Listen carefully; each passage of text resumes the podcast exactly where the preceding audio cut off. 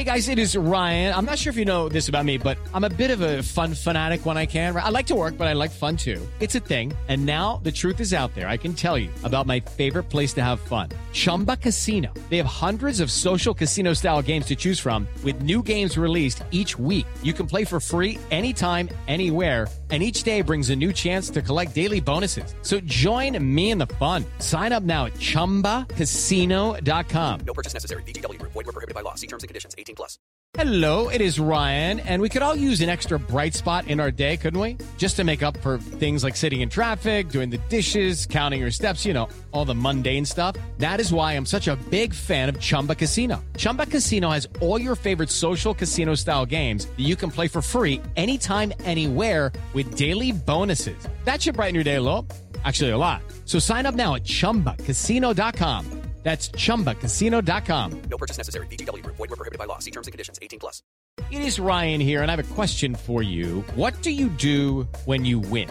Like, are you a fist pumper, a woohooer, a hand clapper, a high fiver? I kind of like the high five, but if you want to hone in on those winning moves, check out Chumba Casino. At chumbacasino.com, choose from hundreds of social casino style games for your chance to redeem serious cash prizes. There are new game releases weekly, plus free daily bonuses. So don't wait. Start having the most fun ever at chumbacasino.com. No purchase necessary. VGW Group. Void were prohibited by law. See terms and conditions. 18 plus.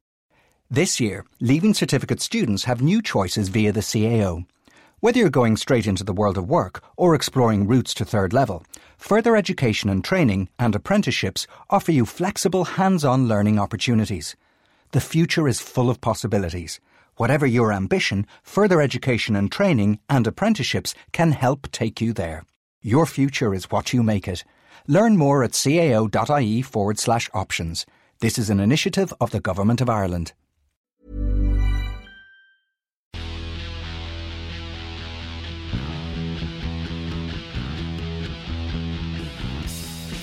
Hello, everyone, and welcome to Blood and bloodandmud.com podcast, your sweary pipe bomb of rugby knowledge. Uh, we are very much not the wholemeal pizza dough of rugby podcasting. Fuck's sake. I am. I, I am. No, the we're- delish- we're not. Delicious wholemeal pizza dough of nutritious and delightful. We That's are more me. like a pure white, thin and crispy offering, sort of like a good version of Johnny May. but who we actually are is I am Lee Calvert, the editor of bloodandmud.com. I was and- wondering how you were going to get yourself and he is there. metaphorical cul-de-sac. I'm Josh Gardner of rugbyshirtwatch.com. And we are here to deliver episode 54 of the only rugby podcast you will ever need, although other ones are available. But why would you want to bother with that? I- Um, I genuinely don't know. You can get in touch with the pod at Blood and Mud, which is me, and you can get in touch with Josh. Uh, at Josh Gardner or indeed at Rugby Shirt Watch. You can. You can also listen to us on Acast, on iTunes, or anywhere else you can stick the RSS feed. Uh, you can. Why not subscribe while you're there? You can subscribe on the Acast app, which is a very good app, and you can subscribe on iTunes, of course. And please leave us your reviews. We now have another review this this week, Josh, Mm. and it's from Ribs fourteen fifty six, and he says, by and large, going really well. well, at least he's listening. At least he's listening. Yeah. He's paying attention. He says, entertaining, swearing, and similes. This podcast is great value for a Tuesday morning, packed with good, witty anecdotes on rugby and insightful analysis. The wishy washy sports channels and newspapers don't and can't show. Okay, thank you very much. Uh, I love their realism and ability to resist the hype that surrounds so many of rugby's younger players and teams. I think, in a lot of words, he's liking the fact we're miserable and not happy I was going going to say that there, Yeah. that is, yeah. There's a, a an angle to that which Yeah. you could also take that we're a bunch of miserable fucks. But Yeah. hey-ho. But you know, Yeah. the debate is strong, but largely uncontentious as they agree on most things. yeah, uh, but, yeah, that is true, actually, isn't it? We but that's we why try to disagree on. we do try and but- disagree. We do honestly, but but he finishes with, but that's why you can watch or listen to other rugby stuff out there. If you want people disagreeing with each other, yeah, he's absolutely right. Yeah. But why would you want to when you can come I- and hear us disagreeing about how much we think, agreeing about how much we think everything's crap? What, why would you not a want world that? where everybody disagrees about everything all the time, don't you just long Yes. for a little bit of consensus now and Yes. There's no dog whistle rugby coloured coverage here. Damn straight. Anyway, he finishes with makes me laugh every time I listen. Great pod. Thank you very much, Ribs fourteen fifty six, for your lovely, lovely review. You can leave a review on iTunes. You never know, we might read it out, even if it's a horrible one. But we don't tend to get those, so please leave nice No. ones. So, what are we going to talk about this week? We're going to talk Well- about uh, some some losses. Again, we're going to talk about uh, some mascots. We're going to talk about the weekend's action. We've got a bit of a quote game coming your way. We're going to talk about Ben Ryan and how he thinks we're all shit at rugby. that is kind of what he said, isn't it? We're going to come up on that later. And then, of course, yeah. we've got the, the legendary shit good ratings and we've got the previews of the Six Nations for next week.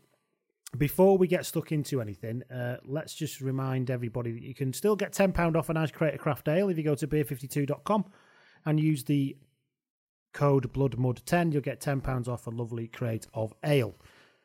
Yeah. Indeed. Um, before we get into the teeth of things, um, I'm getting quite sick of starting podcasts by saying we've lost a young I- rugby I player it's again. Like, it's what three weeks now. We've had we lost Juice, we lost Luaki last week, Yeah. and, and now, it's Dan Vickerman, Yeah, which 37.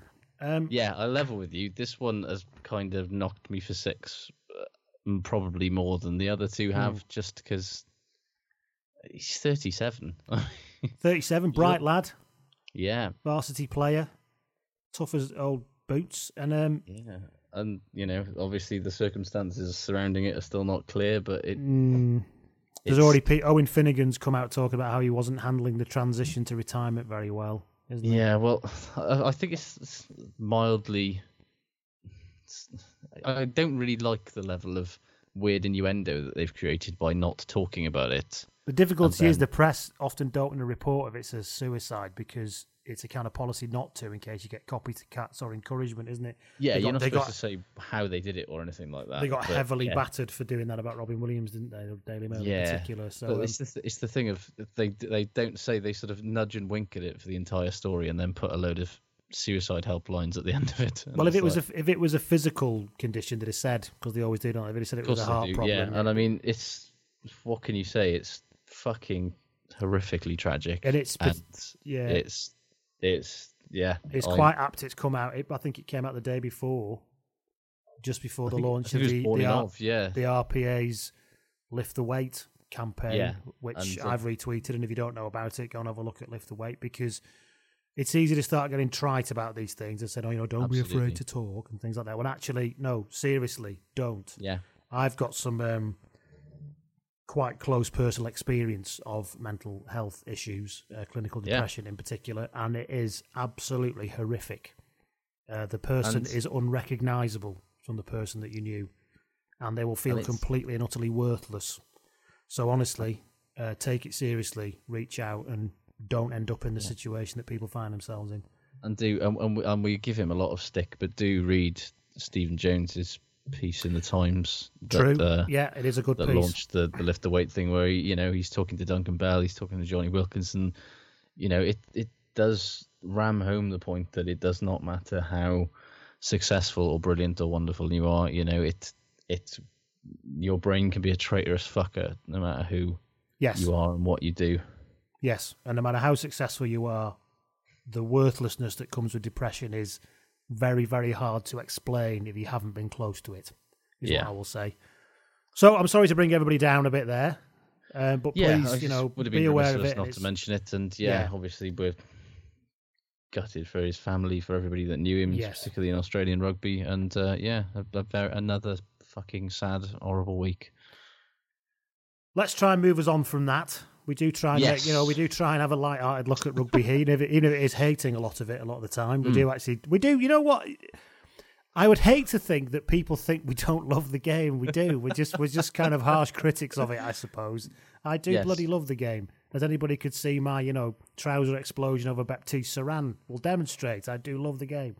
Exactly. And Um, you know, we love it. We we we're hard on it because we love it. We're Yes, Like a, and we're not cheerleaders, and we're not PR people, no. unless it's Canterbury, because you know, obviously, as you know, we, we suck them off. as, as somebody on somebody on the internet once said. Oh yeah, that was good, wasn't it? Yeah. Yeah. Anyway, last week I talked about the um, ridiculous blue hype U tree Jimmy Savile esque hype bird at the under twenty under twenty Oh yes, game at of Wales, course. The, and I and I baffling. I threw it out there and I said, has anybody come across If you come across mascots that are more desperate than that, then please let me know. Well, Paul Johns got in touch on Twitter. I love the internet. You think that's bad? Hold my beer. Challenge accepted. Paul Johns came out and got in touch. Uh, talked about Shaq the cat, and it's Shaq with a Q. Shaq the cat, who's the Otago um, ITM Cup Right. guy. I mean, for starters, what have cats got to do? Well, this is the point that he made. He's, it was he said cats had nothing to do with Otago Rugby Club. He said also. The funny thing was it's a borrowed one because it was originally the mascot for the Otago Nuggets, which are a basketball team, and obviously Okay, cats. Oh, is that why it's called Shaq? why for would that? Be? Shaquille O'Neal. Yeah, but why would that have anything to do with Nuggets? He didn't play for the Nuggets, did he? he, but if he was a basketball thing and this happened in the 90s, maybe they just were like, Oh, I see. Jesus, that's some degrees of separation oh, right Oh, yeah. there, isn't it? so yeah, if Shaq had played for the Nuggets in America, Hmm. the Denver Nuggets, is it? yes. So that could be it. Yeah, if it Don't was the, if it was basketball in the nineties, it could be that. Yeah, but it's Shaq the cat. But why a cat? Right. But anyway, because obviously it's nothing to do with nuggets or gold. No. Um, Rhymes, though, doesn't it? As Paul pointed out, shat, well, shat the cat actually rhymes. Yes. But I could see why they didn't go for that. Um, now, the thing about the Shaq the cat thing, one, he's got really quite evil eyes. When Hmm. you see a picture of him, he's a Black Panther looking thing with yellow eyes. Um, and it seems to do something to the people that are inside the suit. Oh, God. One of the guys was censured and sacked for wanking his tail like a penis through his legs at a game. so pulling his tail through his back tail, not his boy tail, and wanking it off. And um, Amazing. and then Amazing. another bloke who was in the suit, a gentleman called Clayton Weatherston, well later on was found guilty of stabbing his girlfriend 216 times. Jesus, fuck. And if you want to actually have a look, what do you have a look for Holy Clay? shit, I've just found a photo of him. and Yeah, I was gonna say, he doesn't- he doesn't- Terrifying. He doesn't look like somebody who'd stabbed somebody 216 times at all, does he? Yeah. Not. It's, it's Yeah, the he's- eyes. He's got an that evil stuff- looking man. You can see why he put a no cat's head on himself. Yeah, that's that's weird and disturbing. I came to the conclusion that the suit must be like Christine in the Stephen King novel. That anybody who goes in it becomes evil and is taken over by the spirit of the suit. Have you seen um, Clyde, the Glasgow Warriors mascot, No. which is a um, a Highland cow wearing a kilt uh, and a hel- uh, warrior helmet, and just looking a little bit too. He's got a sort of slightly too keen grin on his face, like he's like he's really trying hard to please, but it, it's not working. And also, yeah, a cow can't be a boy, it must be a bull. Or have they got that wrong as well? That's a good point. Yeah, I don't know. Yeah, he has got horns actually. Maybe but at least it's an identifiable animal that makes some sense, like an Aberdeen Angus type cow or something. Yeah, there is some that. you know, Highland cow, kilt, Yes. warrior helmet. It all makes sense, even if it's to a slightly point. weirdly put together. Ozzy the you Osprey know? makes sense, you know, up Yeah. to a point. A tiger at Leicester Tigers makes sense. Mhm. Some of it just simply doesn't. Speaking of things that don't make I any mean- sense Yes. and mascots, um, I'm I feel rugby is a poorer place today. Oh, this is this. I mean, I was having quite a bad week anyway, and then this happened, and honestly, I just, I, I very nearly just wrote Monday off. I mean, yes, the Sunwolves have what? Well, let's remember the Sunwolves. You see, have taken they're disappointed already because they've already taken a step towards having a sane shirt. Exactly, they've replaced the mental thing with the psycho wolf on it, Yeah, and replaced it with something that's, you know, inc- grown up and sensible and normal. Yeah. And now, as if we, but they sort of at the time they kind of at least countered that with that insane song by that. yeah, that's true. band. But then we thought, all right, you got a normal shirt, but then you have this Yeah. ridiculous, like dad metal Yeah. anthrop- anthropomorphic band singing You a, a, so- a if- song. if we're talking the scales of sanity and insanity. They were balancing it just about. But now they've gone and taken the finest mascot in world rugby, the insane, psychotic looking man wolf with the hand, the human hands thing, the terrifying eyes. And the terrifying eyes, and they've replaced it with a fucking cartoon wolf with kindly eyes and an adorable quiff. Yeah, it's a kind of Which is just anime inspired, large eyed, gentle looking creature. Yes, and that's not what the Sunwolves are supposed to be. They're supposed to look Yeah. rabid and borderline insane. I Yes. can't help but feel like rugby's lost a little bit of its soul today. You're supposed to have fast hands, decent running lines, and an absolutely insane and terrifying mascot. Yeah, You know, if we can't expect that from you, you know, I don't know, I don't understand anything anymore. do you know what it is? They've got Filo Tiatia in, haven't they, as head coach? And I can't remember a more no nonsense, no fancy Dan shit person in the history of Welsh rugby hmm. than Filo Tiatia. So he's basically stamping his no nonsense, smash them in the face personality across everything. Now, you Oh, see, a they might win, but who will be the real winner? That's what it certainly won't be this podcast. Let me tell you. No. So yeah, straight. so you know, rapey wolf is no more, and this Oh. little cartoon thing has, has come in. Apparently, they, they've put it out in the press conference to appeal to women and children, which is slightly judgmental with the women, but you know, some some of the uh, slightly backwards cultural attitudes. yes, it's like that old Harry Enfield sketch, isn't it? You know, I don't know much about politics, but I like puppies and fluffy things. Give them cutesy eyes. Oh, absolutely Yeah. ridiculous. Yeah, so that's that. Speaking of other news, before we get into the weekend's action, Hmm. um, Cockers goes to Edinburgh. Yes. Let's hope it goes. His overall career trajectory goes better than the last English coach that took over at Edinburgh, Yes. who's- currently sitting on a big fat payoff from Bristol. As I say, he's currently without a job. Yeah. Mm. Um, it's a good appointment for them, I suppose. He is a decent coach. I think It's he'd a- probably run his time at Leicester. Edinburgh, really. I Also, mean- because he's in Scotland, he can headbutt people with impunity, probably. exactly, and because it's in Edinburgh, and you know they don't get a whole lot of attention, he can do it, and nobody will really notice either. That's I true, mean, yeah.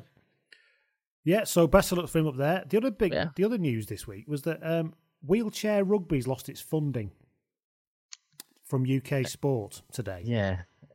Now, like the interesting thing for me on this is right. They used to get three million pound a year Mm. wheelchair rugby from UK Sport. They didn't. They came fifth at the last Olympics, but they, they were very close to topping their group, and it was one of those. And they've lost their funding now. Um, yeah, Now it seems UK Sports View is hang on a minute. It's three million pound a year. Do you know how much the RFU puts in? How much? A hundred k. Hmm. Now there's two things with that. One, I suppose that there's a larger question: Is wheelchair rugby considered part of that term, the wider rugby family? That is the question, isn't it? because certainly, obviously, other forms of rugby are um, sevens, uh, junior rugby, women's rugby, etc., Mhm. men's rugby. But it seems that because it, it started, did it start in America as murder ball and stuff? Is it because it's Yeah. not really seen as a rugby thing? Really, I think yeah, they they call it rugby as much as anything because you smash people. that people can understand that. Yeah, whereas when you look at the game itself, really, it's got it's more like basketball Without it the is rugby. bouncing, yes. Yeah, And the um, but what is interesting is is that I think they're basically saying the RFU should put their hands in their pockets, given how much money they've got. But then again, this is the UK team, so Mm. actually, it shouldn't just be the RF. If it's going to be done, it should Yeah. really be all four unions that are doing it. Really, which in its which I mean, fucking good luck with that. Getting the SRU, WRU, and RFU to all chip in Yeah. together. into something that might not be quote unquote part of the wider rugby family. At least that's the point yeah, they might make. it's uh, it's not really gonna. I don't know. It's funny, isn't it? It's. I can sort of see UK sports point of view. I can sort of see RFU's point of view, yeah, but I just think, you know, it's such an as much as anything, it's stupid because it is one of the most popular Paralympic sports, it is. And it's one of the most People love know, seeing people in wheelchairs smash the shit out of each other. They like they do with people who are not in wheelchairs. You know, it's just Yeah. a perfectly human thing. thing to enjoy uh, watching humans smash other humans. It's it's great. What was interesting in the list as well, it said other other things have lost their funding: badminton, table tennis, stuff was shit at basically. Mm.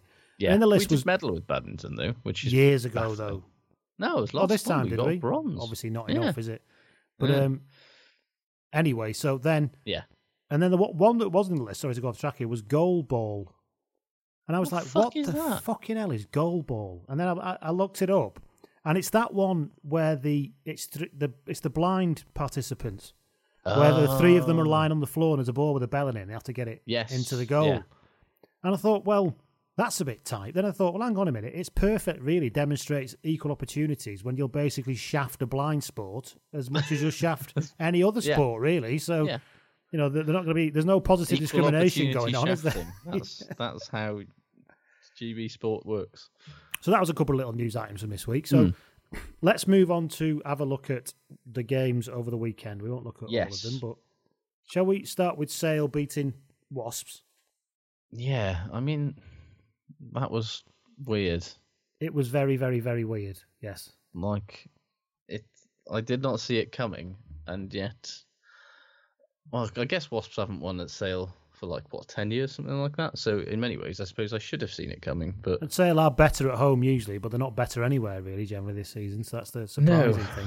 they've They sort do look very good when they're playing- Christmas, haven't they? When they're at home and they're playing with the with possession, Sale do tend to look okay. Mm. Um, It's just you can't tell otherwise or not because the atmosphere is so fucking dreadful in that stadium. Yes. Um, Denny Solomona got a hat trick. I got really pissed off actually watching the game when Dallaglio. Uh, you know, do I need to go any further? I got really Well, pissed no, off. not really, but Dallaglio says that you know we criticise league players sometimes for not integrating quickly enough, but he's integrating I quickly thought that enough. was a really and I was like, weird whoa, whoa, as whoa, well. whoa, whoa! What the fuck are you talking about exactly here? Who? It, who? And it also assumes that people who go the other way integrate really quickly and everything's absolutely fine. Ah, yeah, because Andy Powell made a massive success of his transition to the rugby And league, didn't Scott he? Quinnell wasn't exactly brilliant for at least the first six months at Wigan. You know, it just it doesn't. And that's so many people went. I'm not going to go into this too much, but so many people went north, for want of a better, you Yeah. know, for that term. We only remember the ones who were world beaters. You know, probably three Yeah. quarters of them were shite. Yeah, Three quarters of them were like Nathan McAvoy, who went the other. Remember, he went to Saracens and did absolutely nothing. But um, and who was the other one who yeah. went? I he thought went from that was Leeds. very odd. Lee Smith, the winger, he did a, he did nothing as well when he went down to somewhere. Anyway, yeah, it was a really odd comment that, but it was a very good game to watch. If you're going to watch the game, it was very yeah, very good. it's cracker. Um, and And that when that, as much as obviously it was more about Sale, when in the second half when that Wasps back line started with Beale and do. Eastmond and with le Roux, of course, he's and when appeared now. Le Roux hasn't coming on started to like take flight, it was just like fuck me, that is comical. A South African guy got in touch on, not in touch on Twitter. I saw it on Twitter. As African commentator, I can't remember who it was now, saying how incredibly depressed he was watching within ten minutes of le Roux being in a team that actually creates something. how he suddenly looked like a great player all of a sudden again. Yeah, I did sort of think that. I was watching it thinking it's been a while since he looked that good in an attacking sense for the Springboks. Let's face it. Yeah.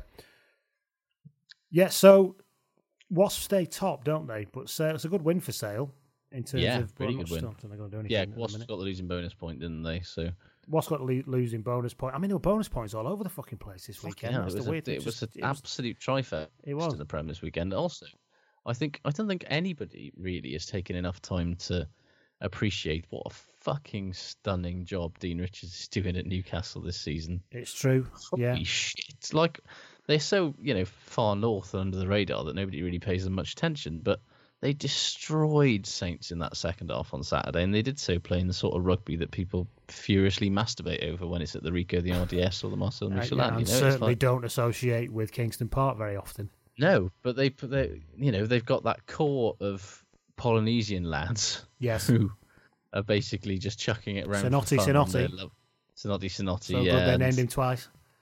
and uh, what's his face who came up from Leicester last season, Goneva, Gallagher, and, yeah. And they're gonna have they signed uh, they signed Matavesi and his brother. and his brother, and they signed uh, what's his face, the Maxime Mermoz as well. Have they? I've missed that one. Have Yeah, they? God, that's a hell of a signing. Yeah, so their their backline is going to be Sinoti, Sinoti, Goneva, uh, Matavesi, So Sino. and yeah, and fucking Maxime Mermoz.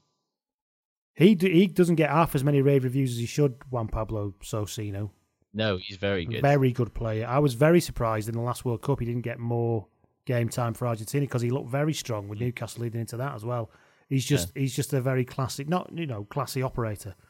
Yeah, massively so. But like, I mean they're in seventh because now, Newcastle, thirty six and- points, and They're in shout of the playoffs, and it's I hmm, mean, that might be a bit too much of an ask, I think. But top half, it is going to be too much but given ask, their previews Well, yeah, before the season, the fact they're going to finish in the top half is um, it's it's remarkable. Incredible, And I think it hasn't got any attention because of how undramatic they've been about the whole thing. They've never really been. They've yeah. Well, they've never given anybody a hiding, have they? And they're not doing anything No. that's going to rip up any trees. Northampton, a, a win against Northampton two years ago would have been something. This year is a bit well. They weren't expected to do it, but it's not seen as amazing that they have done it. No. And as you said, that means they don't get enough credit for winning a game like that and scoring so many points. Actually, and and they've just ensconced themselves in mid-table since pretty much week one, and they've kind of never really looked like moving either up or down. it must And be weird being a Falcons fan, just being able to relax. Yeah, especially after the last couple of seasons, you know. Exactly. I mean, they must be used to thinking, oh, you know, fucking hell, it's it's February, it's freezing, we're losing again, and actually now they can probably enjoy their rugby for the rest of the year now because Yeah, they're completely look at the teams that are below them that have spent so much more money. You know, Mm. Bristol for one, Worcester, Sale. They've all spent probably three or four times the money, and they're not anywhere near. I mean, obviously, these things can change from season to season, and Newcastle were a bit of a shambles last year, and they very nearly went down. But He doesn't. He doesn't tend to manage shambles, is though, does he? You know, No. e- even his ridiculously unspeakable cheating was well organised until it got found out. But, you know, is everything very is pretty well planned with him, with yeah, Dean, isn't it? things So, can go wrong, but it's not going to be through lack of preparation on his part. and it's not an entire system failure. You know, you haven't got- like like it looks like it's becoming again at Bristol.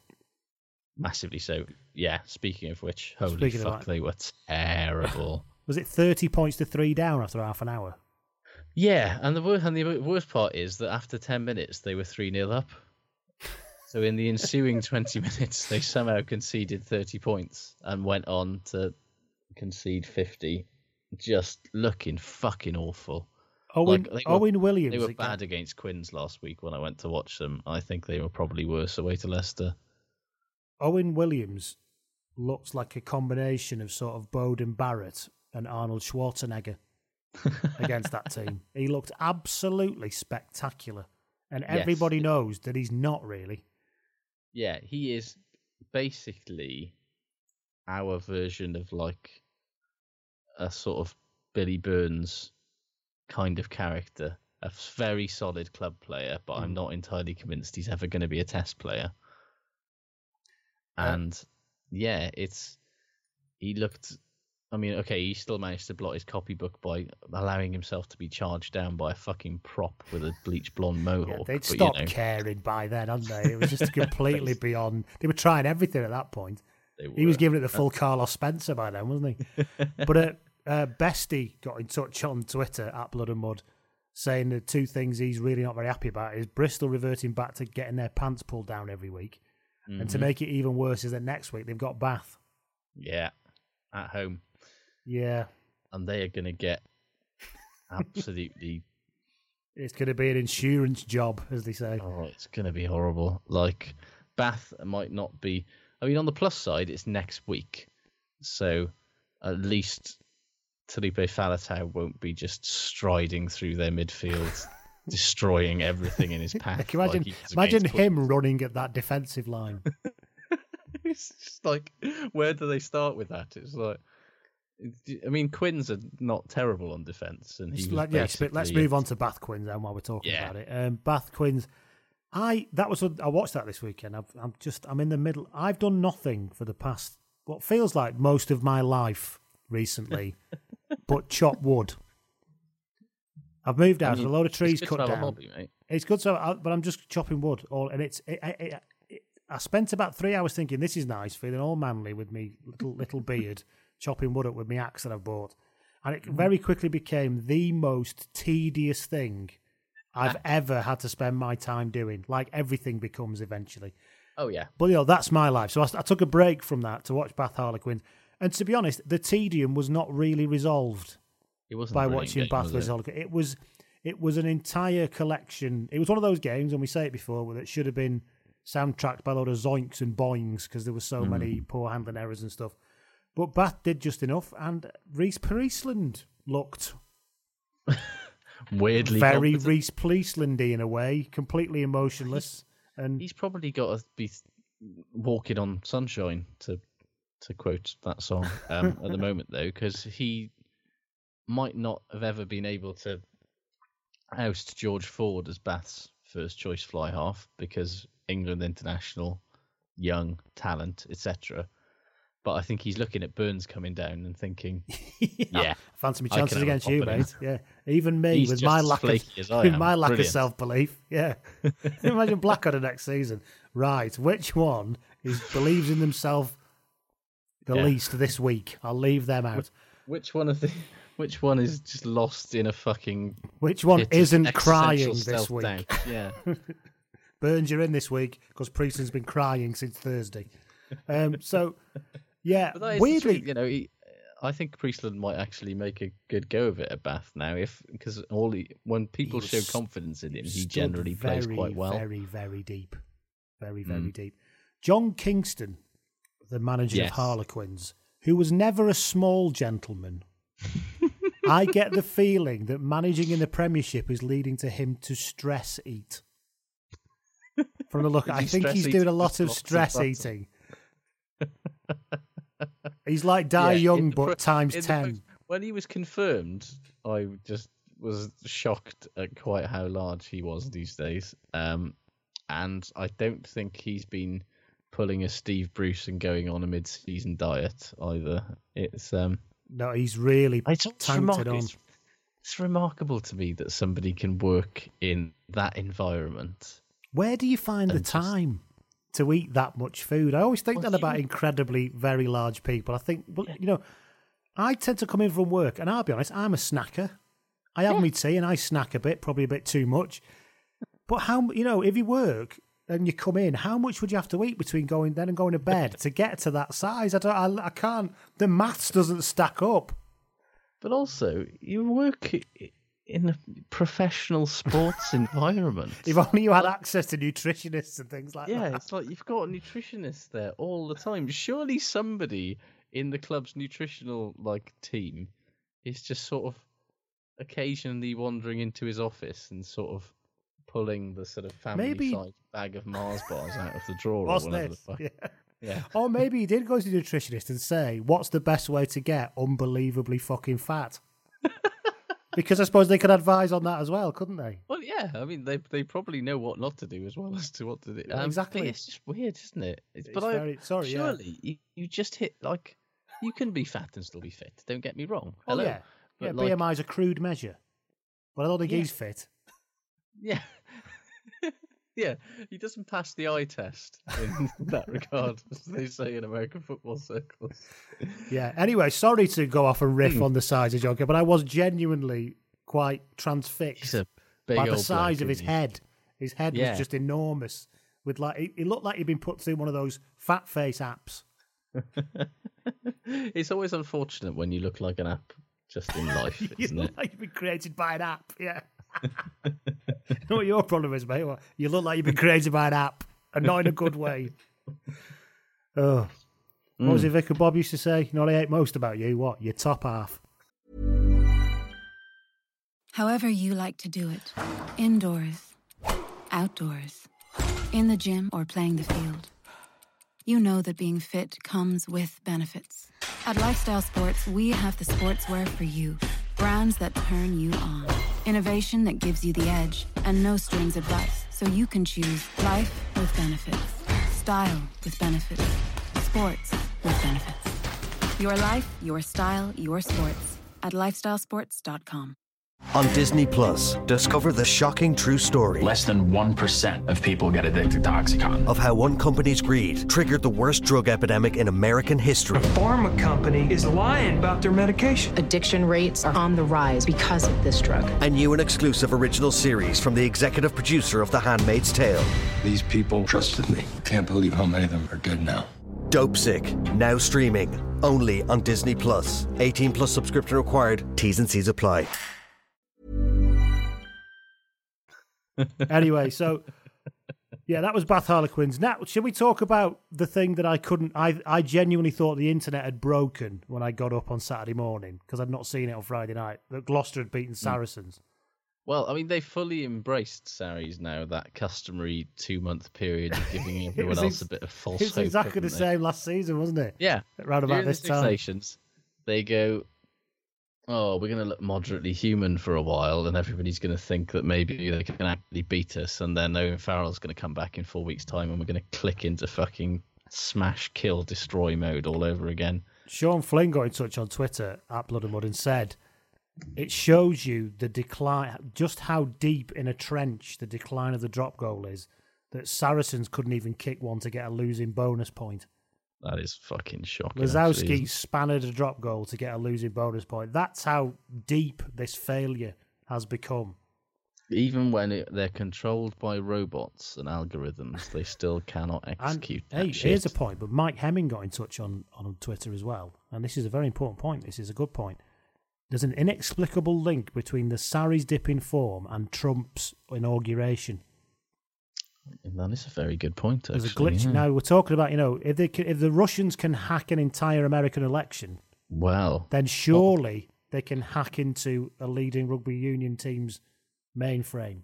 Absolutely. I mean, and let's face it, there's a there's a very good you know Russia are starting to, to make some some small noise in the in the Challenge Cup. You know, you know, Enisei and all those teams are starting to come through. And Putin, hey, I would- Putin's a man's man. He likes a man's sport. Remember, man's sport, Romania like- were very good when Ceausescu Ceausescu was in charge. exactly. You can say what you like about him, but you know he, he put a lot of store in rugby and its manliness. He, did. he didn't He put a lot of store in human rights and not murdering people. no, but I mean, but he did put a lot of that, store in. Both Putin and Ceausescu Well, have exactly. That was my common. point. You see, you know, he doesn't mind knocking a few people off to get his own way, and he likes No. men who are men. Gur. So maybe and this is what realistically, what he's probably done is he's hacked into the Saracens, you know, control database, and he's stolen everything that they have to make them brilliant, and he's going to then plug that into Ivan Drago style into Russia's next generation of rugby players. And I look forward to playing Rugby World Cup 30, 20, 30 something uh, in Moscow in the freezing cold in September. to come back to the actual rugby that was played, the, uh, the the Gloucester simply did not give Saracens any time at all. It just shows you, like Ireland No. with the All Blacks last autumn, it just shows Mm. you no matter how good a team is, and that Saracens team, even with its absences, was, was still a decent team. no matter Definitely, how good a team is, if you get at them in defence at the right time, they start to struggle. And that's basically what happened. Uh, my favorite, absolute favorite part of the whole game, though, was um, the fact that David Humphreys missed Hibbard's winning try, If you, and the video of which if is you, if you haven't seen of the video, things ever. If you haven't seen the video, I've actually put it on the Facebook page. So the Blood and Mud It's- Facebook page. Go to that. It's on there. It's only two seconds long, but it will be the best two seconds of 2017 for you. It's the, the way that he Laurie Fisher jumps in the air, and then all of a sudden, from being completely out of shot, David pops up like a weird fucking bemused Jack in the box and starts staring around as if he can't quite understand what is going on, while wearing, of course, his giant coat of confusion and despair. the giant coat of befuddlement. The, um, Yeah. But it's like there's so many layers to this. One, your team's got a catch and drive line out to win the game. Why are you hmm. bending over? What are you doing that's that important to do that? Exactly. Two, Why do you need to bend down all that way? Why do you have to bend that all that way? You're not walking anywhere. If you're lazy, you're not going to trip over. If and then when he did bend down, and then he heard an incredible eruption of noise around him. Why was he confused as to what that would be, given that he was Yeah. playing at home? What about the fact that his entire forward pack and most of his backs were sprawling on the floor over the opposition's try line? yes, That he somehow found a slightly confusing thing. but yeah, it's It wonder. was Go to the go to the Blood and Mud Facebook page. It's on there. You'll probably able to find it on Twitter as well, but it is on there. Um, Yes. it's very well worth it. It's the, I just kept, I could not stop watching it on a loop. It's, I was giggling my arse off. Genuine wonderful thing. It's Um, it's pure physical comedy, and I didn't expect. it is a bit like the. Del Boy through the bar thing. When Trigger stands there looking round, confused where Del Boy's gone. It is a little bit like that. Um, also, I noticed I heard Mark being interviewed afterwards, Mm. and you know the, the you know the serial killer John Reginald Christie. Yes. Well, I never heard him being interviewed, but every time he's played by somebody, he has this really emotionless northern voice. He's from Halifax, wasn't he? And I couldn't help but think of him when Mark McCall's been interviewed on Friday. This kind of completely deadpan. Obviously, he's from Northern Ireland, but John Christie had this kind of sort of like, "No, I want to give you an abortion. It's fine," sort of thing going on.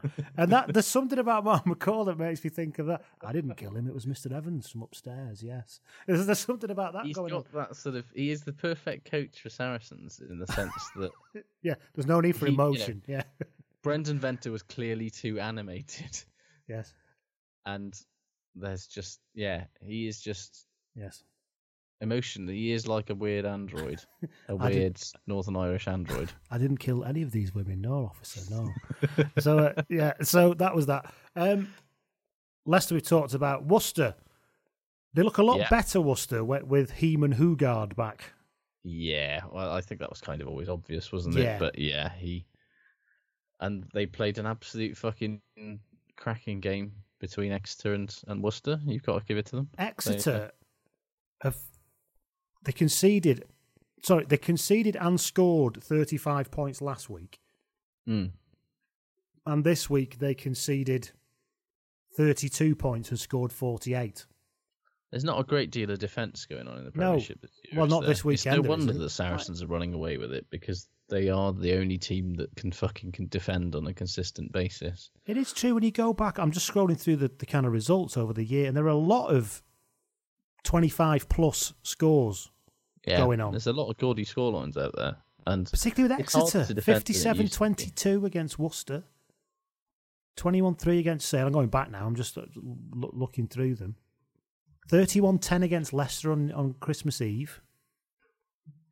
You see, if you'd have said to me, oh, Exeter's scoring shitloads of points, I'd say, well, no, I don't think so. But actually, they, they really are. Yeah, they're scoring tries for fun. It's just they're also conceding them for fun a lot of the time Yeah, as well. So 424, 306 against. And Wasps are 478 for and 346 against.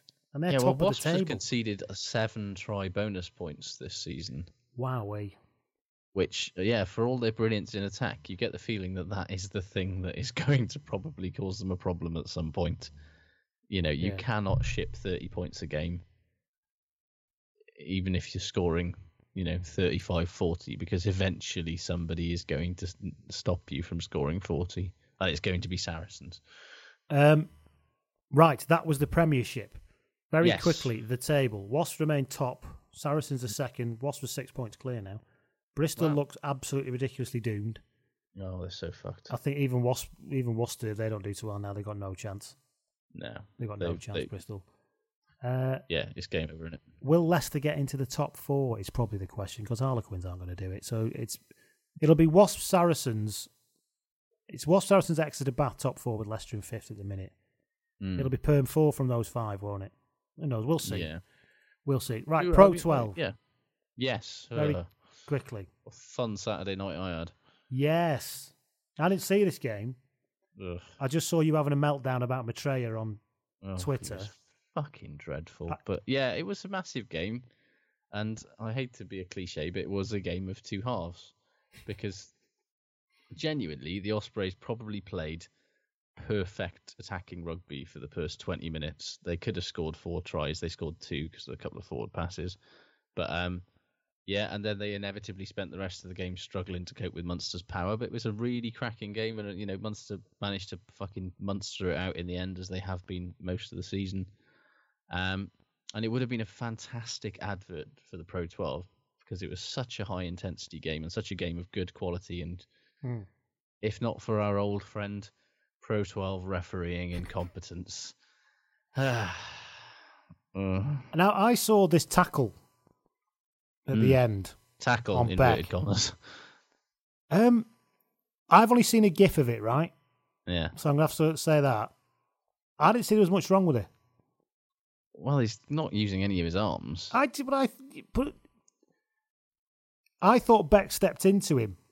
So I don't know how you use your arms when you've had your timing ruined by somebody stepping into you because he kind of put his shoulder and his arm was coming up, but then Beck kind of came into him.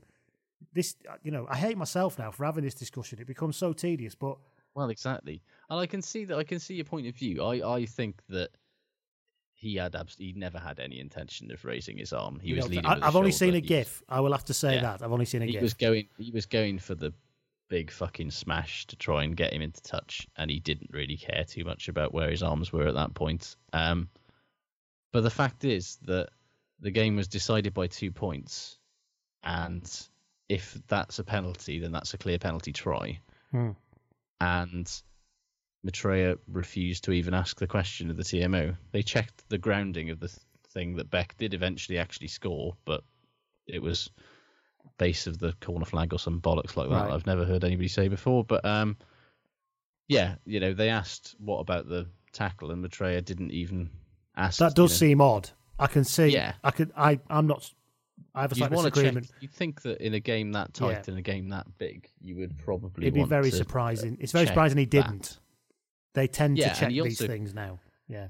Yeah, and Blaendal had a conversion that he was convinced he'd put over that the um and that looked an awful lot on the replay like it went over. But to Hmm. be honest, he refused to go to the TMO for that as well. Um, he basically I've gone on it before, but He's the just quality of officiating in the Pro 12 just hobbles it as a competition because it's so bad. And no matter how good the games are, how intense they are, how much skill on display there is, because there was on, on Saturday afternoon at the Liberty, it was a fucking cracking game. It was an intense game. It was a proper contest. But because the ref or the TMO doesn't either follow the rules or bottles a big decision or can't keep control of the game, it just continually ruins it as a spectacle and it damages the integrity of the competition. And it's so fucking boring. And I'm so fucking fed up of talking about it. But it's We'll leave it at not that then. No, Betrayer is Yeah. massively out of his depth in particular, um, and I don't really know what he's supposed to do about that because they've got to have somebody from Italy, haven't they? But um, or do they? Well, Which brings a larger point of a do they need to have anybody Yeah. from Italy? But uh, yeah, so going Yeah, back well, to Pro let's, 12 let's just table any talk about Italy and their worth until after uh, the England game next week because I think we might well have a chat Yes. about that then. um, yeah, elsewhere in the Pro 12, Glasgow lost um, again. Massive game between Ulster and Glasgow. Yes. Yes, it's, it's quite ironic that Ulster lived up to their best in Europe billing for the first time in ages without Charles Piutau. But um, Yeah. yeah, they were brilliant. It was Yeah, absolutely if cracking only they could bottle and, that and um, open it every week, yeah, they'd be credit right, to wouldn't it? Glasgow as well, actually, because they Glasgow hung in there longer than the scoreline suggested, uh, even though they were basically missing their entire team thanks to international call-ups. Well, um, yeah, and it was a really good game. Yeah, really Robbie. Alexander raised a very good stat on uh, Twitter saying that Glasgow's Hmm. Pro 12 record outside of the international window is eight wins from 10. Inside the international window is zero wins from five. Yeah, I mean, I don't know what you can do about that. So When I, you- I know all about that. Yeah, exactly. Yeah, and but when you're a team like Glasgow, there's only two teams there. You're gonna you, you can't carry two squads of a standard that can play international rugby. No, No, so you you know a squad can't, that contains and- two playing squads that can play international rugby. You just can't do it, can you? No, exactly. It's and it, and it's a problem that the Pro 12 really does need to address actually, and we just can't. But when there's so much problem, we have a league where there are you know, in England and in France, the international call-ups spread between 12 teams, whereas Yeah. the Pro 12, you know, Scotland's internationals are spread between two teams. Yeah. Wales it's four, Ireland it's four. You know, and when you carry on playing during the international period, you are basically having teams that are shorn of basically everybody. And I don't really understand why they think that that is somehow going to make you know they I think they know that this doesn't make the league attractive because who wants to see you know Munster and Ospreys going hammer and tongs missing Conor Murray and Alun Wyn Jones and Rhys Yeah. Webb and Simon Zebo and you know it's Yeah. yeah it's you know that, that game should not have been that you know on sat and and the same with the Glasgow Ulster game you know. It, why bother? While we're on the uh, Pro 12 and with, the Cuthbert Police on Cup was played again this Yes, weekend, the shit watch, and with the crushing inevitability of a Curry after being on the piss all day. The uh, Treviso went and lost again to Cardiff, again by a did. I mean, sizable were- racking up of the scores. In fairness to them, though, they were making a go of it because it was only 17-13 to Cardiff at half time. But um, it And all how did it finish, Josh? Treviso.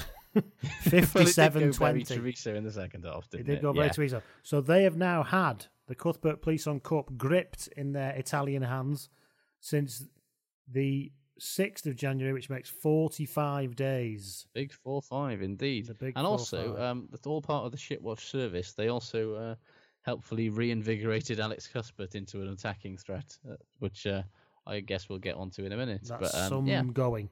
Yeah, That so finally, just quickly on the table in the Pro 12, uh, Munster remain top, Leinster, then Ospreys and Scarlets, uh, and Ulster in fifth. Hmm. It's an interesting table. And Glasgow year, in six. Yeah, it's I can't see Munster and Leinster coming out of that top three.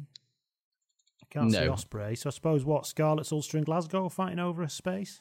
Yeah, I think it seems like most Glasgow fans have given up on top four now. But Hmm. I seem to remember that they did that this time last year, and then they basically ran the table and finished second. so So you never know. Yeah. I'm fully expecting Glasgow to do that again, given that that's what they've done for the last couple of years. But um, yeah, we'll see. Right. That sums up the reviews of the weekend. So we've got a little new game for you here, ladies and gentlemen, which uh, we are calling. I don't know what I'm calling. Said it or said about. Now, what this is is basically me and Josh are going to read out quotes to each other, which you've not seen, uh, and we have to. I'm going to read a quote, and I have to either ask Josh who said this or who was this said about. And I'll try and My keep some. Fucking dreadful, so I'm. Well, so's mine. this. You have to. So, well, yeah.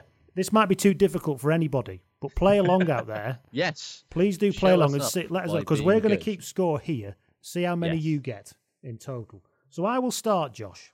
Carry on. Obviously, I'll give some clues. All right. Okay. But to start with, I won't. So, who said this? Right. There's a fine line, and cards seem to find their way to me. Um. Hmm. I don't know who it is off the top of my head, but Who gets a lot of cards? I suppose. Start from there. hmm. I mean, you've almost given me two. It's it's not Big Jim Hamilton, is it? It's not. No. Uh, It's an English Um, person. right. Is it Joe Worsley? Nope. Uh, You got one more guess. Uh, uh, It's a re. It's a. It's, he's playing. Haskell. No, no. Oh. Although obviously you would think I would throw a Haskell one in. I haven't. That's a clue. that Dylan Hartley said that. Oh, of course he fucking did. Oh, obviously. So that's a zero. So you have to Right. go on. and- You you you go to me then. Yes. Um. So, uh, this is his gnashers are the kind you get from a DIY shop and hammer in yourself. God. Who's got bad teeth then? I've got to think about. Is it somebody with ridiculously bad teeth? Um, I wouldn't necessarily say that actually. I think this is quite an unfair quote. His gnashers But uh, Ooh. Oh, I don't know. Give us a clue. Um, he is a an England player. Um, from the 80s to early 90s. Oh God. Jeremy Guscott. Uh, no. However, he is a broadcaster. Oh, Martin Bayfield. No, but you're you want to think slightly earlier than Bayfield. Slightly earlier than Bayfield. Broadcaster. But Brian Moore. It is indeed Brian Moore. Oh, got it on the third guess. That was that Right. was Paul Rendall uh, Ah. describing Brian Moore in the uh, early nineties. Here's one. Uh, Right. It's- Yeah, my next one. I'll do the next one. This was who said. Who was this said about? And this is a, a contemporary player. I'll give you that. Right. He's been itching to get himself right and back out there. just to release some of his anger. Off the pitch, he's just as angry. He's just always angry.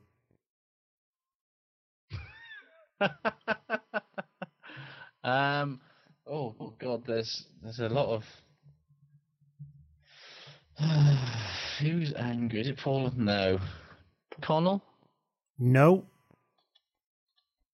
It's an England player. Um. Oh, oh, is it Mike Brown? It is Mike Brown. Yes. of course he is, Mr. Angry. Yes. Next one. Uh, oh yeah, my turn, isn't it? Um, I think uh, this is someone uh, talking uh, generally about, well, not about themselves, more about the game of rugby. Um, I think you enjoy the game more if you don't know the rules. Anyway, you're on the same wavelength as the referees. Oh. Is this person a bit of a raconteur?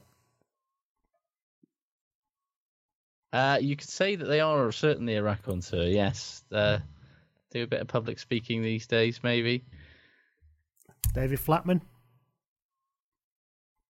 No.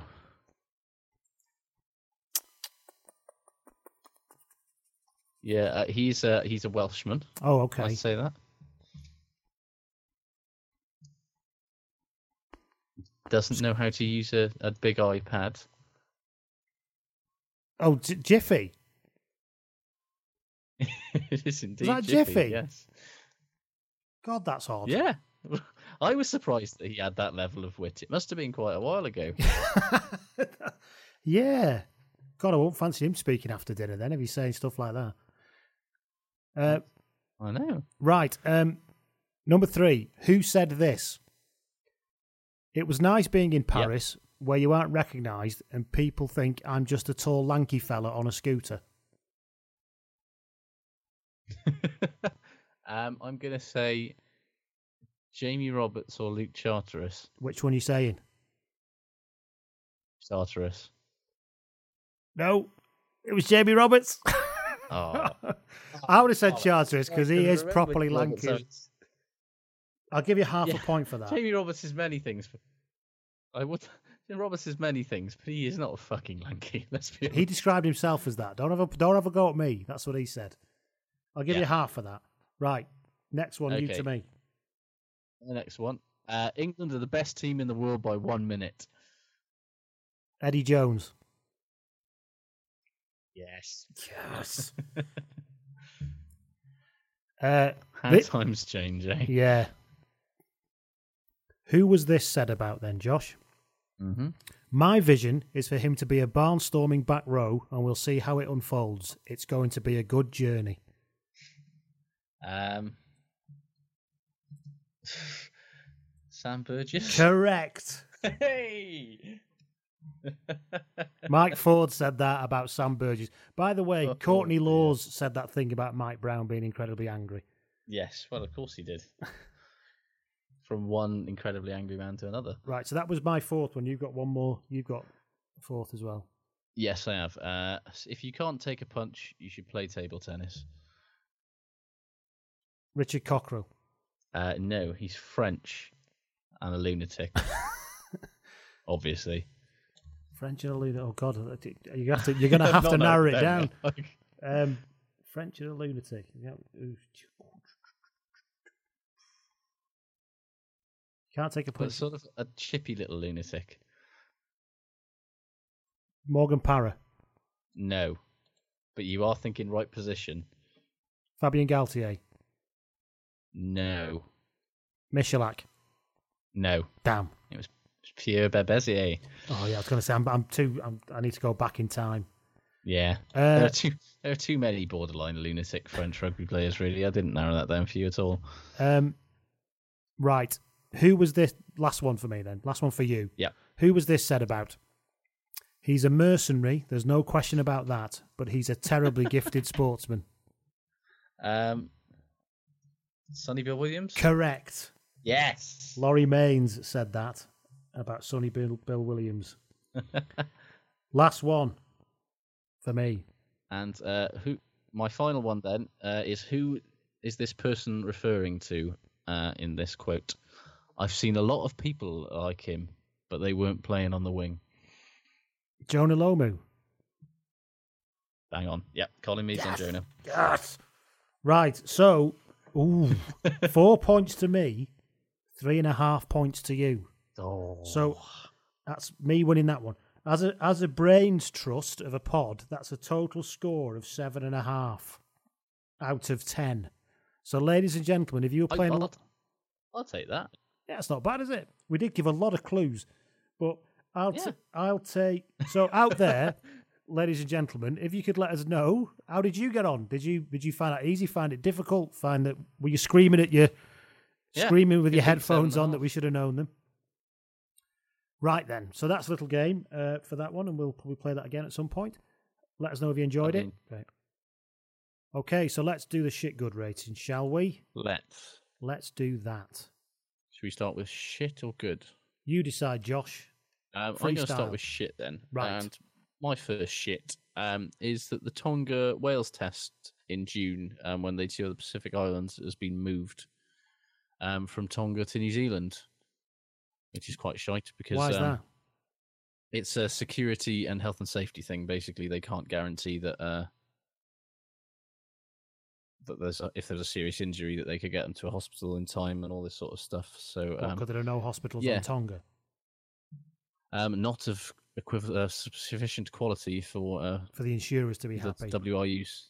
Yeah, basically, and I understand that, that that you know they don't have much choice in the matter, but it is still a massive shame because Wales haven't toured the island since 1994, so Yeah.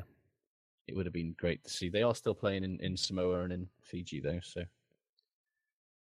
Well, that's good. Um, shit for me was we've talked about it briefly, but I'll just reinforce the point. The Bristol defence. oh, really bad. And in, in that yellow away kit, although you keep making the point that it's gold, but in that yellow away gold, kit, ironically gold. in that yellow away kit, they kind of look like a load of custard creams attempting to stop a cannonball. it's just, it's, it just, it's ridiculous. And also, everyone was raving a bit about how JP Pietersen was back this week. But did you see his first try? It was comical. It was a Like, cross kick. It was then bounced back, was ricocheted into his knees, and then he kind of wait. Then he didn't. He look. He kind of danced jazz hands, stood with Yeah. his jazz hands going, say, I haven't touched it. I and haven't then just fell on the ball. So you know we've shown once. You know that's why he gets the big bucks, so that the ball can ricochet Yeah. off his knees, and then he can like do a bit of a jazz dance and then fall on it. Exactly that, yeah. It's that's why they pay him the big bucks. No, it was, yeah. Under no, cir- there were people are talking about Leicester's revival. Under no circumstances should Bristol away from home be judged by under any sort Yes. Yes. of Otherwise, as I said before, you would think that Owen Williams was a mix between Beauden Barrett and Arnold Schwarzenegger.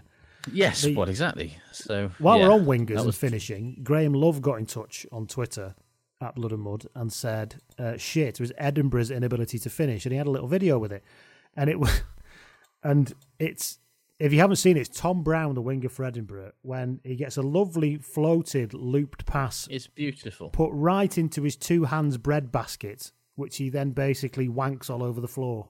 Just span like literally throws it on the floor like an angry toddler. and then he kind of falls to his chips. knees and does everything but sort of go why to the to the sky basically As well, you should. You know, it's it, yeah, no, it fucking awful, Absolutely really awful. bad. Um, other shits for me, um, the Guinness Atlantic League or whatever the fuck they are going to call it. i got i was According gonna i was gonna mention this because ellis davis on twitter just tweeted us saying for shit he had shit Yeah. hashtag shit and it just said this fucking nonsense and had a link Yes, and had a link to the pro 12 america Quite- thing quite a few people um, have been saying that this week. The basically the two most popular things that have been in my mentions for shit this week have been Marius Mitrea, which we've covered, um, with for obvious reasons, and um, this shambles of a fucking. According to the Scotsman, the Pro 12 is planning to have two teams in North America for the start of the 2018 season, one in Canada, one in the USA, and it's a fucking hilariously shit idea. Like, but hang on let's I'm all explore it why is it such a terrible idea well, for starters, there is no market for rugby in America, really. Let's be mm. honest. Certainly not for bad rugby, which is which is what it's going to be. Yeah, if you Like- if you're going to take rugby there, you don't want to take yeah, bad rugby there. Yeah, they're Yeah, not going to flock Americans- to see Zebre play Chicago, are they? No, and well, that's it's not even in Chicago. If it was in like Chicago and New York, then it would still be silly, but it wouldn't be quite as silly. But they're talking about placing one of the teams in Houston, in Texas, and the other one in fucking Vancouver, in British Columbia, both of which are on the western side of the North American continent. When I was um, when I was playing second team rugby in South Wales, a Texan guy came to play for us. Mm. He was a second rower, and he he he was big on it in university and stuff. Yeah. and he was he did brilliant team, you know, pep up talks during the game. Oh yeah, yeah. Because you know we've got to get some momentum back in this game and stuff like that. and we'd all kind of just stand there. I bet you "Oh, loved that. Well, we'd be sort of going, "Oh, fucking on, go over, shut up," but kind of thing. Um, but and then he, I'll never forget that in the clubhouse afterwards, he told a joke about how he'd end up getting arrested for something, and he basically probably peppered it with about twenty-seven n words. Delightful. That's what I most remember about him. That, that he used to say momentum, and that he he, he told an anecdote absolutely riddled with the. N word. Yeah, Love the racial epithet. but yeah, Yeah. I mean, let's not. This it's a ten-hour flight from Heathrow to Houston. yeah. Like, and ask that's- Argentina how that goes. By the way, when they're doing well, exactly. Yeah, and they're talking about the stupid thing is that the other stuff that they're talking about, which is splitting the Pro 12 in two and having two conferences so that they can play less games, have more games that with all the internationals there, and stop playing during the Six Nations, which you know, as I said earlier, would be a massively helpful thing. But then they're ruining it by. I mean, the logistic. It's not just a logistical nightmare, but it's got the potential to, in a very short period of time, destroy the Pro 12 and destroy rugby in the USA in one fell swoop. Because if you try and bring professional rugby to North America and it's half assed, they're just not going to give a fuck. Yeah, they won't have that, will they? This They kind of won't. feels like. Have you ever? Did did you watch Mad Men? Yes. Do you remember the guy in Mad Men who'd inherited? He was like a, an heir, and he'd I inherited know exactly millions what off you're his going to dad. say. It's highlight all over yeah, again, the, isn't where it? the bloke he, he said, "I've got a million dollars to spend on promoting Jai Alai," which for those Yeah. who don't know is that basque game where they throw a ball at a wall with a big basket on their hand. Yes, and occasionally somebody gets their face caved in by a it's the fucking like two hundred mile an hour ball thing. But yeah, and he was convinced that with the right marketing, that Jai Alai would become the new baseball, and Yeah. it, it No. kind of smells a bit like that, doesn't it? It well, the problem is that they would uh, have, the USA and Canada would have to go full Argentina and basically say you're not playing for your country unless you come Yes. home to America or to Canada and play for us. And then that would ruin their entire development, or at least it would for the next great number yeah, of years. and also I can you look at play people like Wyles and Samu Manoa and Yes. you know they're just going to look around at that and go, yeah, you're all right, actually. But what a draw, what a draw it will be when um when you know the the Houston whatever the Houston Cougars play against the the Roma Ocelots. Well, I'm guessing that's the thing. They're going. to I'm guessing that for the sake of um, desperately attempting to promote something, they would put the Irish teams in with the American ones because there's some sort of vague kinship there. Um, However- however- by which I mean half of America thinks it's Irish, Yes. even when it's not. Yes. Um, However tenuous it may be, yeah. yeah. They could, or they could stick the Italians in there as well, because the other half think they're all fucking Italian. So That's you know. true. But I suppose that is in a way why it would work in somewhere like Boston or New York or Chicago. Yeah, well, I mean, there is a there is a very good reason why when the Premiership attempted to do the whole thing in New York a couple of years ago, they sent London Irish over. Absolutely, yeah. Um, but I, it's just a shit idea. It's a badly thought out idea. It's going to be ruinous if it goes ahead for everybody involved, and that is just. It's I mean, peak if they Pro wanna 12. create- if they wanna It is cre- peak Pro Twelve desperation because they're so fucking desperate to get money from TV and for people to start giving a shit about it Yes. and they just oh, it's annoying. Anyway, yeah. Yeah, so it's a very bad idea. We don't think it's a very good idea. I think we've made that point. No, and Um, that's without before we even get into player welfare, which obviously Yes. Argentina have writ large this season. Shit for me was the Farsaliva yellow card for Worcester. Oh god, That was when the game- stupid thing that was. Yeah, that was when the game really got away from them. When, uh, eighteen points in ten minutes. Yes, that went ridiculous. And you can say, well, Exeter might have scored that many anyway, but I'm not sure really. It could have been. A, it could have been. A, it might have been a. But I think it would have been like a bit of a bit of a bum squeaker. They'd have had the chance to win it. Hmm. I think if it wasn't for that. Yeah, I completely agree with you. Um, Losaurus Rex got in touch. shit- Go on, you go. No, no. Uh, the other shit for me is uh, the Pro 12 Man of the Match award. Now, either I, this is something new or I've missed this, but like most Man of the Match awards, right? They're like usually a trophy or a medal. We all remember that that weird like Yes. alien egg thing from the Rugby World Cup, classic, and a bottle Joe. Lodgebury's face, Yeah, looking And like a bloodhound. right? Yeah. But apparently not so in the Pro 12, the Guinness Pro 12, I should say, which I discovered on Saturday when Alex Cuthbert was getting his Man of the Match award. Hmm. They gave him a 24 pack of Guinness. Literally, I'm not making this up. Like you can look at the footage post game, Cardiff and Treviso, and there is Cuthbert being presented with a crate of the black stuff, like not in a presentation case or anything. Like just in like like draft cans in in Yeah, cellophane. Yeah, literally in cellophane, like you get from a cash and carry. Like how fucking bush league is that? Oh, we that talk is about just. how- You've no mentioned the word. desperately courting America. You've mentioned the term peak Pro 12. That is it right there, isn't it? I don't know. I don't know if they just forgot the actual prize and were just like, oh, We've got to present it with something. Yeah. 24 can- Also, should they really be giving a professional rugby That's player the other- 24 fucking doesn't- cans of Guinness? That's not, especially one who's in a precarious form situation as Alex Cuthbert. Jesus Christ. Go last drink away your do- troubles, lad. No problem. Yeah. Last thing he wants to be doing is spending his Sunday fucking curling out the blackest shit imaginable. What are you doing tomorrow, Alex? I'm getting sit in my armchair and I'm not going to stand up till I've gone through his entire fucking crate. I'm going to piss me pants sat down and everything because that's the level of self hate I'm working on right now. Yeah. Ah. So another shit was Losaurus Rex got in touch on Twitter and she said Hmm. shit for her was the fucking Lions team of the week every fucking week, every fucking where. I have Lions fatigue and they're not even on the plane yet. It's true. Somebody else mentioned earlier. that You mentioned Delhi. Um, somebody mentioned about Denny Solomona scoring earlier. And yes, yeah. IGT and got in touch on Twitter as well and said the whole fucking Denny Salmonella he called him very good. Uh, said, like that, yeah. For England Lions King of the Universe bandwagon, which has already started rolling. So there's talk of him like bolting for the Lions, and the fact he's not even qualified for England till August. No, it's Seriously, great, I know he scored three tries, but like one of them was running a decent angle from deep, like rugby league players do. But the other two were just walk-ins. You know, calm down.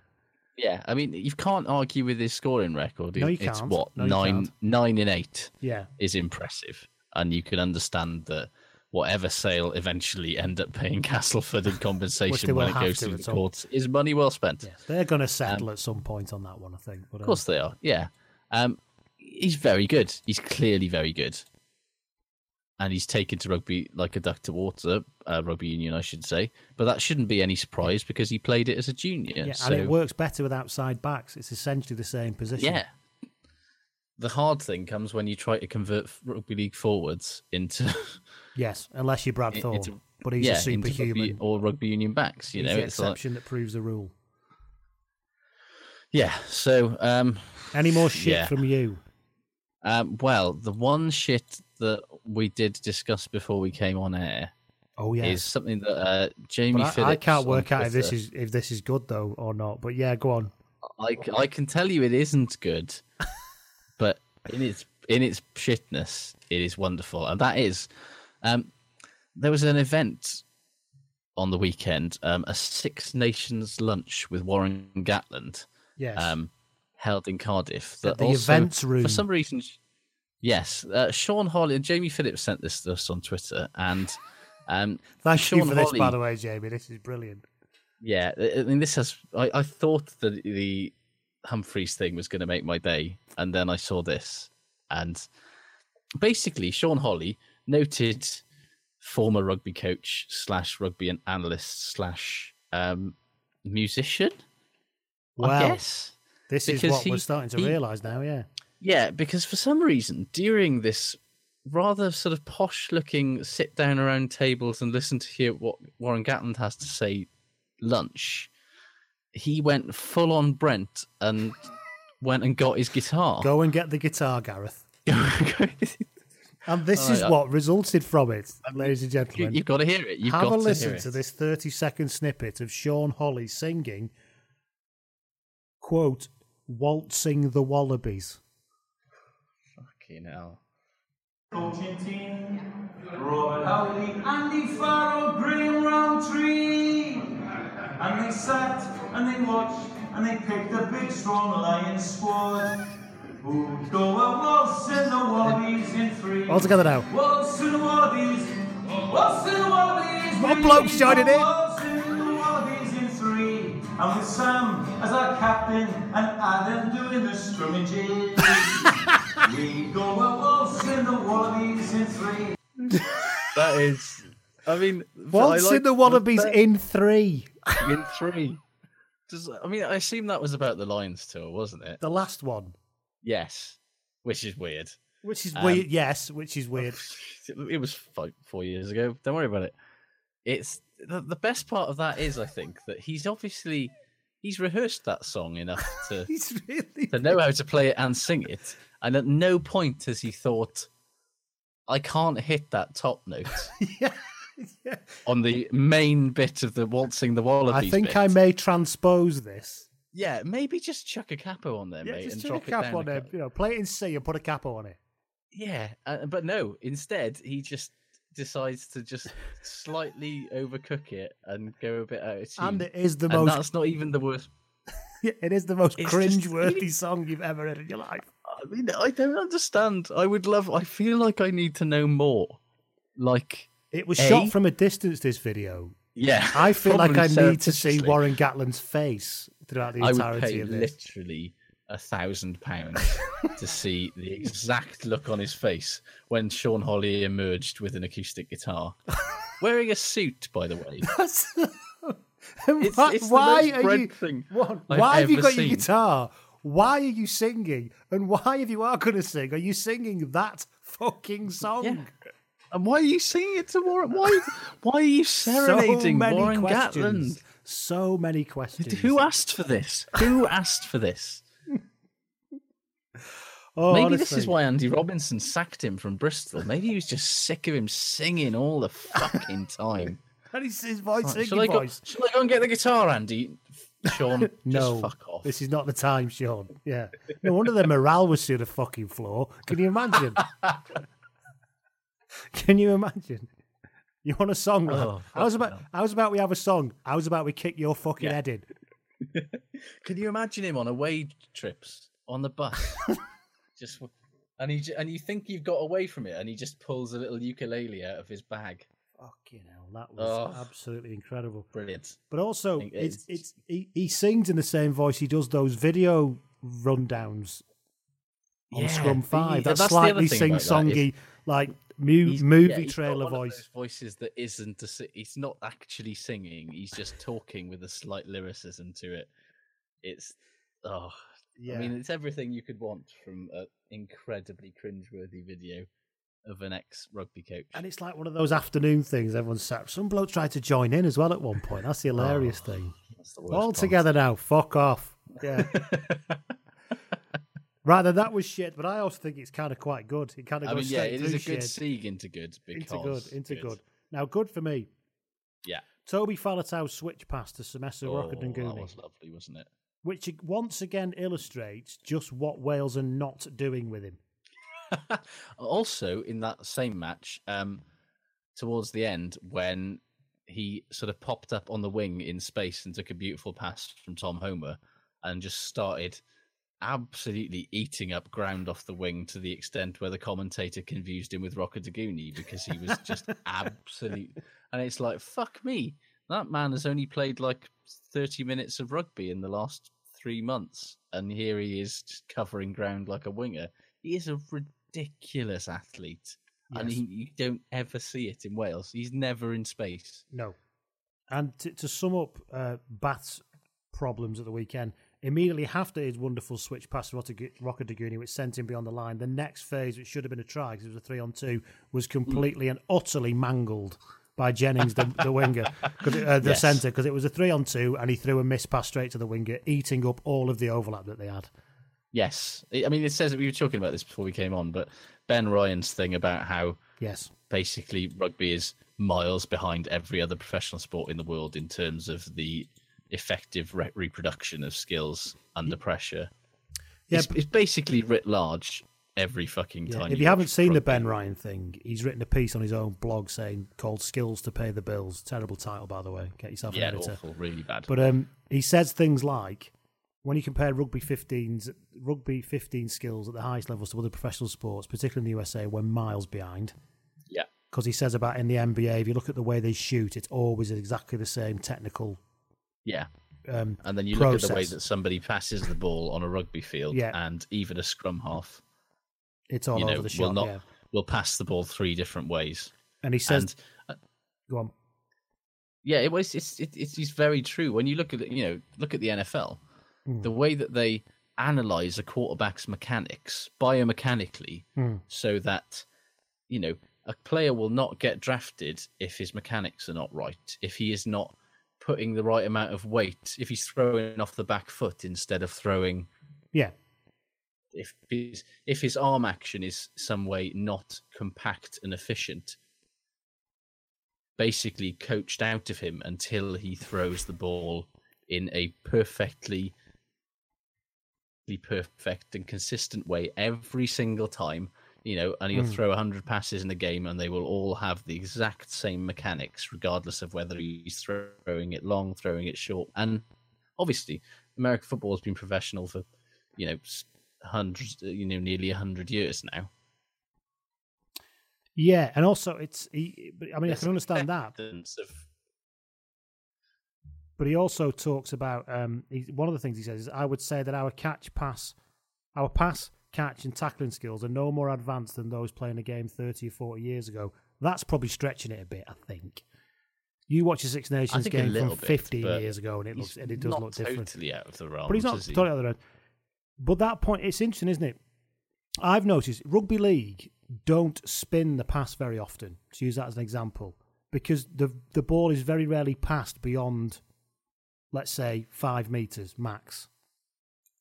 So what they've done in rugby league basically is they- they've realised you don't really need to spin the ball, whereas in rugby union the ball is spun even with a two meter pass, which you sometimes wonder Mm. about. It's, it's why you're reproducing that skill. But weirdly, with kicking, they've they've done the opposite. The ball is hardly ever spun anymore, even though that's probably for distance wise the best way to kick it. Everything's end over end now.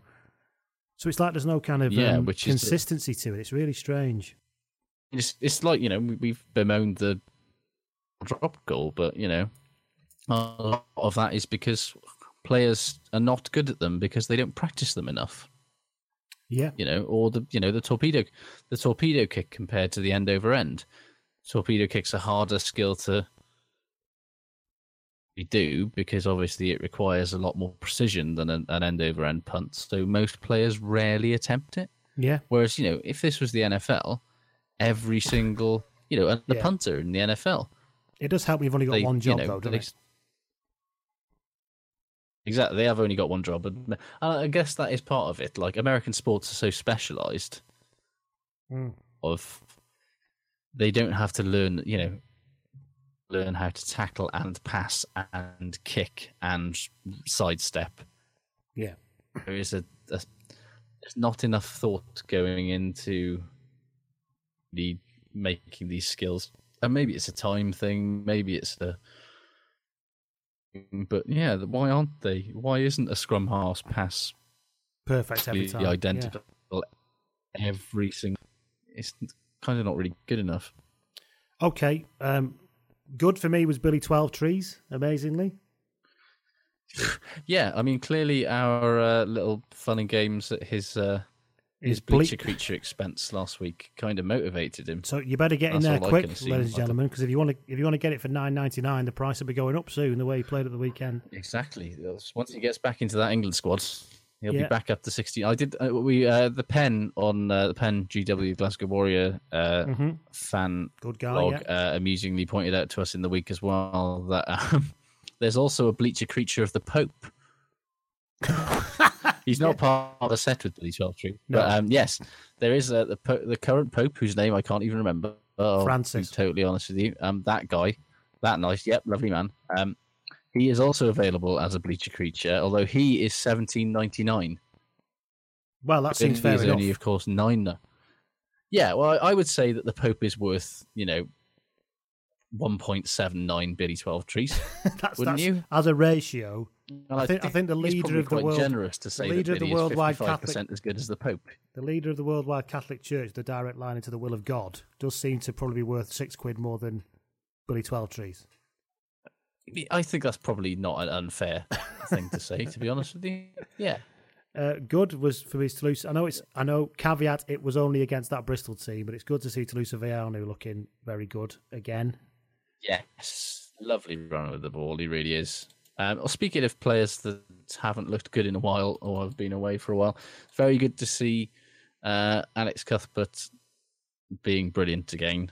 Against, I mean, again, it was only against Treviso. You've got to add that. Hey, but it is Alex but, Cuthbert for the past you twelve know. months. You know, he should take it. I'm really pleased for him because he, Me sh- too. he Like, fundamentally for a shouldn't be a bad that, like, player. the Yeah. best thing he could do is go away and go back to Cardiff and focus on getting his form back. And and it does show the measure of the man that after particularly the week he's had, Yeah, fair play to him. slated from everywhere.